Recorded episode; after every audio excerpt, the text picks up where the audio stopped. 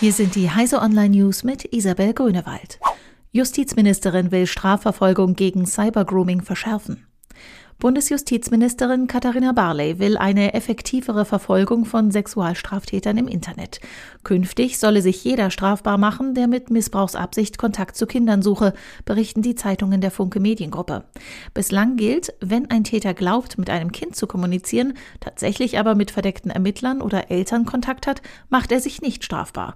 Das werden wir ändern und diese Fälle künftig auch erfassen, sagte die SPD-Politikerin. Das sogenannte Cybergrooming kann mit einer Freiheitsstrafe von drei Monaten bis zu fünf Jahren bestraft werden. Marktmacht großer Konzerne bremst Lohnzuwächse.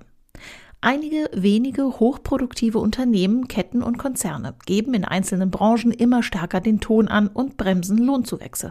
Zu diesem Ergebnis kommt eine Untersuchung von Prognos im Auftrag der Bertelsmann Stiftung.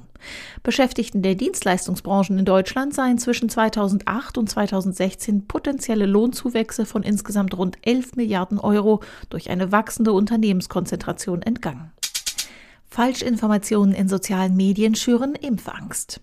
Die Anthropologin Heidi Larsson erforscht mit dem Vaccine Confidence Project, wie sich das Vertrauen in Impfungen weltweit entwickelt. Jetzt schlägt sie Alarm. In einem Kommentar für das Wissenschaftsmagazin Nature erklärt Larsson, die nächste große Epidemie werde nicht ausbrechen, weil die Medizin zu schlecht vorbereitet sei, sondern weil Falschinformationen in sozialen Medien das Vertrauen in Impfungen in gefährlichem Maß herabgesetzt hätten.